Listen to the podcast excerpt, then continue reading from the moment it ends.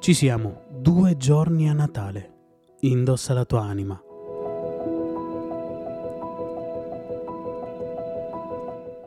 Ti aspetti qualcosa da Natale? Cosa ti aspetti?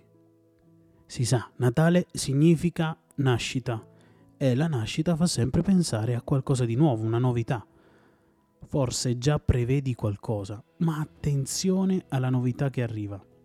Anche io più o meno so quello che farò e con chi sarò, ma qualche anno fa questa mia stessa previsione è stata stravolta.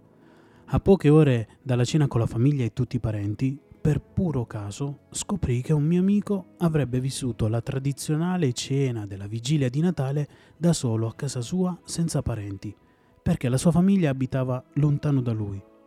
Sono stato molto combattuto dentro di me, perché dovevo abbandonare la comodità di vivere e gustare la cena con i miei parenti, chiacchierare con tanti familiari e inoltre sarei stato anche criticato se non avessi partecipato alla cena di famiglia. Ma alla fine anche contro i miei desideri, ho scelto di cenare con questo amico. È stato un Natale meno chiassoso, ma più ricco e vero per me. E lo ricordo sempre, non lo dimenticherò mai. Anche alla nascita di Giovanni Battista è successo un imprevisto. La madre disse a tutti che si sarebbe chiamato Giovanni, ma i parenti non erano d'accordo, perché la tradizione voleva che il bambino si chiamasse come il padre, Zaccaria. E invece contro ogni previsione, anche il padre, che era muto fino a quel momento, scrisse su una tavoletta. Il suo nome è Giovanni e in quello stesso istante riacquistò la voce.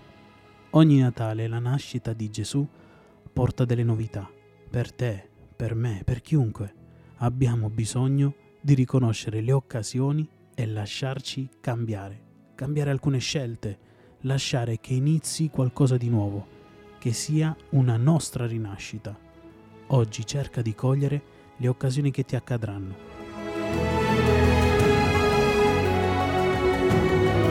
Grazie per averci ascoltato. Condividi questo podcast con i tuoi amici e familiari. Seguici e contattaci su Instagram alla pagina Radiografiagram. Ciao e a domani.